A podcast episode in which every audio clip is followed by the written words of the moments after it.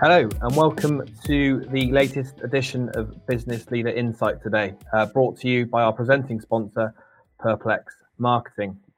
Business Leader is the UK's leading B2B media platform and is a print magazine, powerful events network, and website that is updated daily with news and insights. So let's begin. Um, good to have you with us today, Brad. Good morning, Ollie. Thanks for having me. How are you? I'm very well, mate. I'm uh, keeping myself busy in amongst uh, trying to keep fit, uh, two young kids, and uh, running Tiki Tonga. So life pace has changed considerably, but uh, at least I have lots to do. That's good. I mean, and to kick off, Brad, there'll be lots of people who know you, but for those that don't, can you just give a brief overview to, to your career? Uh, yeah, so I grew up in South Africa. Um, I represented the Sharks between 2006 and 2008. Uh, moved to Saracens in 2008. Um, have been part of the Saracens team now for sort of 13 seasons. I've been captain for the last five seasons. Uh, represented England between 2010 and 2015. Um, had 26 caps. Represented the Lions in the 2013 uh, Lions tour, and um, launched Tiki Tonga Coffee Roasters about three and a half years ago. Um, it's been a great sort of passage. Um, you know, did a master's between 2009 and 2014 at the University of Hertfordshire. And, you know, being able to sort of dip your toe into your own business as an entrepreneur, entrepreneur has been uh, really rewarding. I just, yeah, you, you mentioned Tiki Tonga there and, and, and, the work you've done around that. I mean, what, what, what led you to want to set up a coffee company? It probably stemmed from a passion. Um, I think having been fortunate enough to have my passion as my job for 15 odd years in, in sport and in rugby in particular, I thought, you know, why don't I do something that I love? And coffee is something that I've grown to to love more and more with each year that I've been involved in it. Um, you know, it's such an incredible product, and its range of uses is is far surpassing other products. And I was tired of seeing coffee pitched as a East London Shoreditch hipster brand I thought, you know, coffee is so accessible and so widely used in professional sport. I thought, why not gear it around sport? So, as a brand, we are inspired by sport, but more importantly, strive to bring people together, much like sport does. Now, thanks, um, Brad. And obviously, this is a difficult time for businesses, large and small, across the country and, and the world due to uh, COVID 19. I mean, how has your, your business been affected, Brad? Well, I think as Tiki Tonga, we had three sort of main revenue streams. Um, primarily before COVID, it was business to business. Uh, we supply blue chip companies, restaurants, hotels, cafes, bars, you name it. And as badly as the hospitality sector has been hit, obviously so has our sort of supply chain. We also had a, a wide ranging events business. Um, you know, we are a coffee partner to Tottenham Hotspur, to Saracens, to the Tour of Britain cycling event. We've worked at Lords, Tough Mudder, a wide range of sort of high profile sporting events. And sadly, these have all been put on ice. Um, the third pillar, which has obviously been the saving grace during this period, is our, our B2C channels, uh, mm. which largely stems from our website, www.tikitonga.co.uk. Uh, we also have a, a, sales channel through Ocado and Amazon. And during this period, we've seen, you know, the, the consumer who's largely been used to going to your high street store has become really coffee proficient at home. And the people up buying in terms of what they usually do online has been incredible. So we've been really fortunate to have this channel because that um, sales projection has truly blossomed during this period. And we're putting a lot of time and effort into our B2C channel and ensuring our customer satisfaction is at a, at a premium. Thanks, Brad. So, so you're you're adapting then to that that that B two C pillar, and and that that's kind of for the foreseeable, uh, and during this, that that's what you're going to be focusing on. Yeah, I think it's always been a, a strong point of ours. Um, we we've always had an impetus into pushing forward for it, but I think now it's it's now a time to really put all our focus and energy behind it, because you've seen the growth, but also because the other side of the business is going to suffer in the short term. So it's a it's a sales channel and mechanism that we're constantly looking to improve and grow um, as time goes by. Thank you. And just just moving on, um, just just away from that specific business, Brad. Obviously, you, you were born in South Africa, as you mentioned, and you still have a few kind of business interests on that side of the world. I mean, c- can you give us a comparison to how South Africa and, and the UK um, have reacted to COVID nineteen in, in in both their approaches? Well, Tiki Tonga are also fortunate to be in South Africa too. Um, mm. We have two coffee shops and also a B2C and B2B supply network there. I guess where South Africa has struggled is it sort of lacks the technical infrastructure that you know Tiki Tonga UK have. We were very much reliant on the the sales channel of people turning up at our store. It was a great meeting hub. You know, the brand was inspired about connecting people, and we had a great um, you know strive. We had running clubs every week that used to meet there.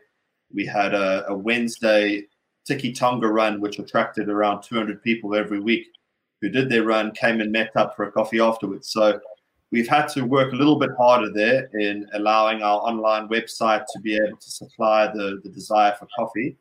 But in terms of the infrastructure, the delivery mechanisms of, you know, they don't have the, the benefit of a Royal Mail or a DPD. Um, a lot more of that structuring around delivery has been a lot more troublesome. So yeah, uh, back to questions then, uh, Brad. I mean, you've had a varied business background, which, which we kind of discussed. You've also uh, achieved a lot of success uh, in rugby. I mean, what keeps you motivated to work as hard on your business as, as you've had to in uh, in rugby?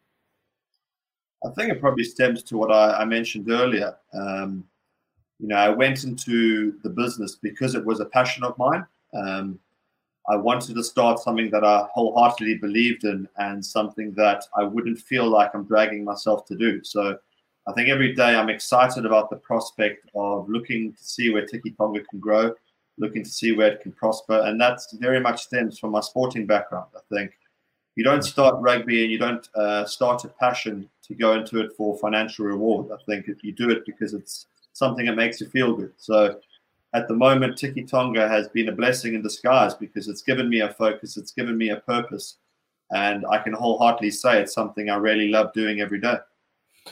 And just, just on that, on that, on the, on the subject of that, of, of, of the mix between rugby and, and, and, business. I mean, are there any lessons that you've learned whilst you were playing rugby that you carried over into your into your management style?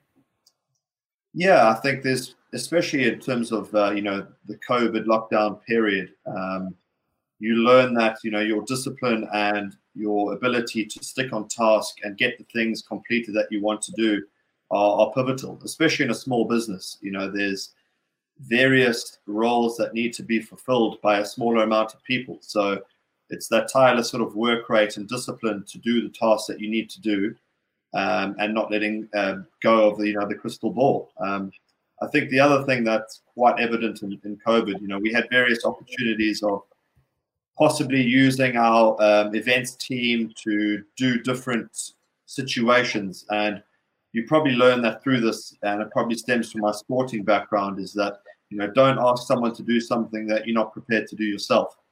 Um, and as a business, we sort of stick to that motto that if there's a task we're going to require one of our staff um, to do, let's make sure that we are prepared to do it from and, and lead from the front.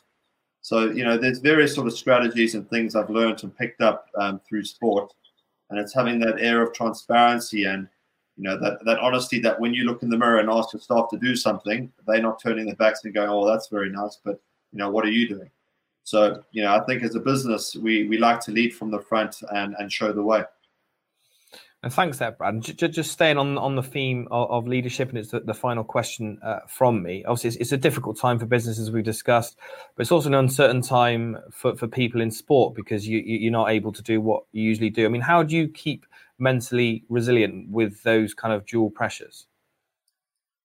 Yeah, I think there's various coping strategies. Um, again, finding a purpose to each day. I think everyone's spoken of the monotony of uh, a working week and a weekend. And you know, a Monday feels like a Sunday and a Sunday feels like a Wednesday. But it's having a purpose and try achieve some deliverable tasks every day.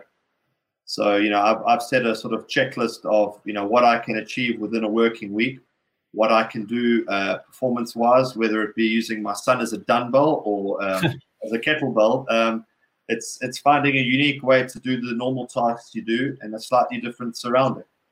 I think what we can't forget is also the incredible family time we're getting to have. I think in terms of my first son, uh, his first six months of life, I probably spent, you know, 20, 30 nights with him, um, preparing for a World Cup, finishing off the season with Saracens. We didn't have any of that sort of time together with my, my new, my newborn son now, you know, it's 24 seven. And I think when the lockdown completely ends, I think people will be able to, in some small way, reflect on, you know, that incredible bonding time as a young family. No, that's um, yeah, interesting, and congratulations, Brad, on on the newborn there as well. Thank you.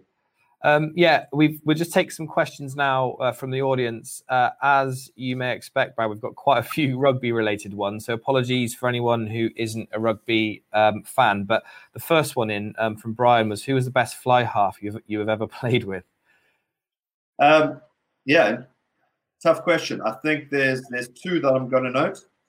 Um, the first one being my um, good buddy and teammate from the Sharks, Butch James. Um, Butch was just someone I loved playing with. Um, as a young kid growing up in Durban, he was something that I had a huge amount of respect for and you know idolized as a kid. And then to pull on that Sharks jersey with him in the latter years was, you know, a, a dream fulfilled. And it was probably more the way he made me feel as a young player. He never felt made me feel that if I made a mistake, he was going to come down hard on me or make me feel inadequate. So the mentorship sort of role he played in my early years uh, was pivotal to how I would carry on my career and how I hope to be as a senior player in my latter years. Um, the next one, you know, being my teammate Owen Farrell. Um, in terms of uh, a work rate and a desire and will to win, um, he's been incredible teammate. Uh, we've been playing together, you know, since 2010. So, you know, 10 years plus, whether it be in an England shirt, a Saracen shirt, um, he's someone that I have a huge amount of uh, trust for, but also a belief in that when the game time arrived, I knew he'd be ready. So having having him alongside me over this past ten years, uh, we've built a, a great team team partnership, and you know, it's someone that I've really enjoyed playing with. Thanks, uh, Brad. Now, this one is a difficult one, so sorry to put you on the spot, but who did you support in the 2019 Rugby World Cup final? yeah, it's a question I get asked all the time. I think for me to have any air of credibility, I pledged my rugby playing uh, future to England, and you know there was six or seven guys within that England squad who'd been teammates of mine for ten years. So you know, for for the sake of my my rugby playing uh, career and my teammates, I wanted England to win. However, the fact that South Africa won, um, I couldn't be more happy for them as a country. South Africa's gone through some sort of terrible passages in, in recent history, and you know, for the story of Siya Kolisi and that Springbok team to have come where they were 18 months ago to put that trophy up, um, I'd be lying to you if I said I wasn't a happy man. The positive effect that had on millions across South Africa was truly inspirational. Uh, thanks, um, uh, Brad. Uh, a good answer there. And um, the next question is uh, another. It might be difficult for you to answer, but when do you think we'll see professional rugby back on our TV screens? Your guess is as good as mine, guys. I ho- hopefully yeah. sooner than later. There's various sort of uh, concerning things with Sarah, um, Saracens with um, COVID is that you know rugby is a contact sport in terms of transmission of the disease. I think it's going to have to dissipate to a level where testing is going to have to be done within training regimes, uh, you know, daily to ensure that it doesn't grow. And I think everyone is concerned about the the greater safety of uh, the wider population. And I guess within every family, you don't want to expose someone in your family who might be susceptible to the disease. So I'm hoping soon. I'm hoping you know the government will get on top of it and rugby may resume. If I were a betting man, I would like to think by the end of July um, we should have seen a rugby game broadcast on television. So we've actually got one from Hector in uh, oh, South Africa. Hector's um, a good friend of mine, uh, teammates from Kearsney. nice. Well, yeah. He, he was, on prop, and more importantly, now he's uh, one of South Africa's top chefs uh, working across Johannesburg. So, hello, Hector. Thanks for the question, buddy. Will yeah. you ever look at franchising Tiki Tonga? Um, at this point in time, I think you know, um, Tiki Tonga want to remain that you know wholesome image and wholesome brand. I think the thing that we put a, a, a huge amount of emphasis on is our customer satisfaction in terms of the way we interact with our customers. We make a point of answering every question within our franchise stores or our, our, our brand owned stores in South Africa. It's all about the people there, um, the people who are running it, the baristas who are doing an incredible job of interacting with customers. So I'll never say never, but it's definitely not in the plans within the next 18 months. Thank you, uh, Brad. Just one question which has come in uh, as well. I mean, could you tell us one fact about you that people won't be able to find online? Um, a fact. It's a good question. Um, Are you a, a, secret Strictly Come Dancing fan? Something like that? I'm I'm I'm lyrically tone deaf, so I can't sing. Um, due to my rigid physique, I don't move so well on the dance floor either. um, an interesting fact would be I'm going to go because there's been a few rugby questions. Um, I'm the fourth generation Barritt to have played in the Currie Cup. My dad, my grandfather, and my great grandfather all represented Zimbabwe or what was then Rhodesia in the Currie Cup. So I played for the Natal Sharks in the Currie Cup, and I was a, a fourth generation Barritt to represent um, someone in the in the Currie Cup. Now, thanks, uh, Brad. Um, question from FBAR one one two three: Have you taken any learnings from current previous coaches and used them in your business?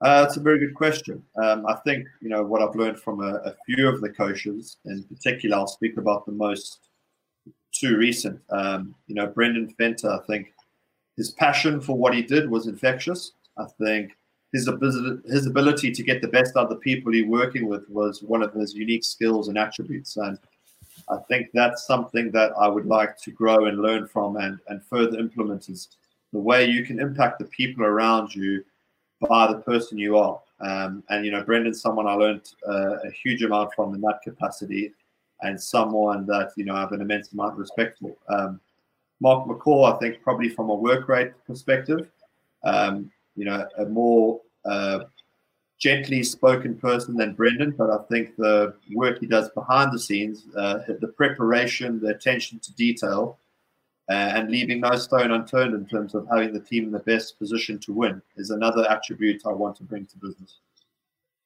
Oh, great. Uh, thank you uh, for that, uh, Brad. Those um, were the questions. So I just want to say thank you very much, Brad, for your for your time today. I thought that was, was really uh, insightful. A- any final thoughts, Brad? Yeah, just thank you to everyone for joining me on the Business Leader Magazine show today. Uh, it was a pleasure to be here.